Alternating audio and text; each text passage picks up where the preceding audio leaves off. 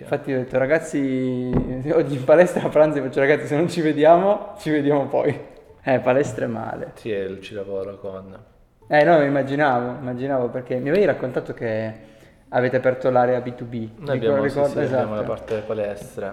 Ecco qua, dice... Vabbè, allora, visto che sto già registrando e stiamo parlando dell'argomento, eh, Covid, come, come vi ha, come vi ha impattato? Ok. A questo punto, forse prima e dopo, non voglio dire dopo Covid perché chiaramente siamo in pieno ancora Covid, però eh, oggi è sostanzialmente metà ottobre, abbiamo avuto una sorta di ripresa, eh. vi ha cambiato le cose? Sì, indubbiamente abbiamo avuto, vabbè, noi abbiamo avuto praticamente durante il lockdown la chiusura totale del canale aziende e palestra, totale Mm. ovviamente. Certo. E quindi quello che abbiamo fatto è stato switchare il budget. Eh, tutto il budget che avevamo abbiamo switchato sull'online, eh, su budget switchato sull'online, in contemporanea molte più persone sull'online perché alla fine stavi a casa, che facevi? Stavi su Instagram, Facebook e quant'altro, molti più clienti acquisiti a un costo di acquisizione più basso. Abbiamo, siamo cresciuti in maniera esponenziale, stiamo tuttora crescendo eh, su un'onda lunga del Covid, eh, sicuramente su una crescita nostra anche.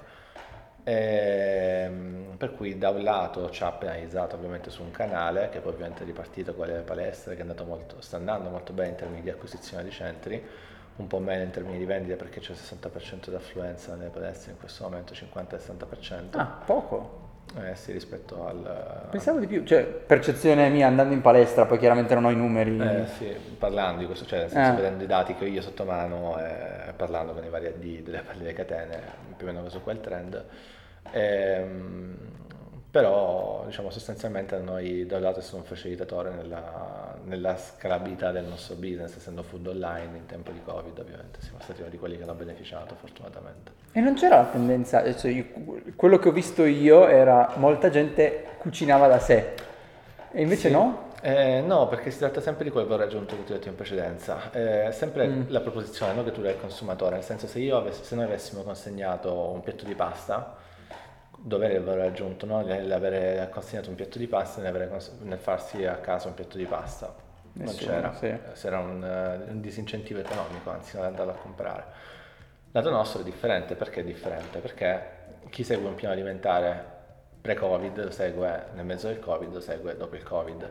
Chi vuole mangiare in una certa maniera lo segue prima del Covid, lo segue durante il Covid, lo segue durante- dopo il Covid. Infatti la nostra retention rate è dell'83%, abbiamo un tasso di riacquisto mensile molto elevato, ma anche di subscription. Hai numeri marketing molto in mente, eh? Io ho tutto Vero? Sì. Ehm, E, quindi fondamentalmente, dato questo valore aggiunto, mh, anche comunque la gente lavorava, anche se stava a casa, quindi Certo. comunque la pausa pranzo era sempre quella. A noi ha giocato molto, ha giocato molto perché ci ha, fatto, ci ha fatto crescere anche durante il Covid, ma anche con numeri più importanti rispetto a quelli a budget.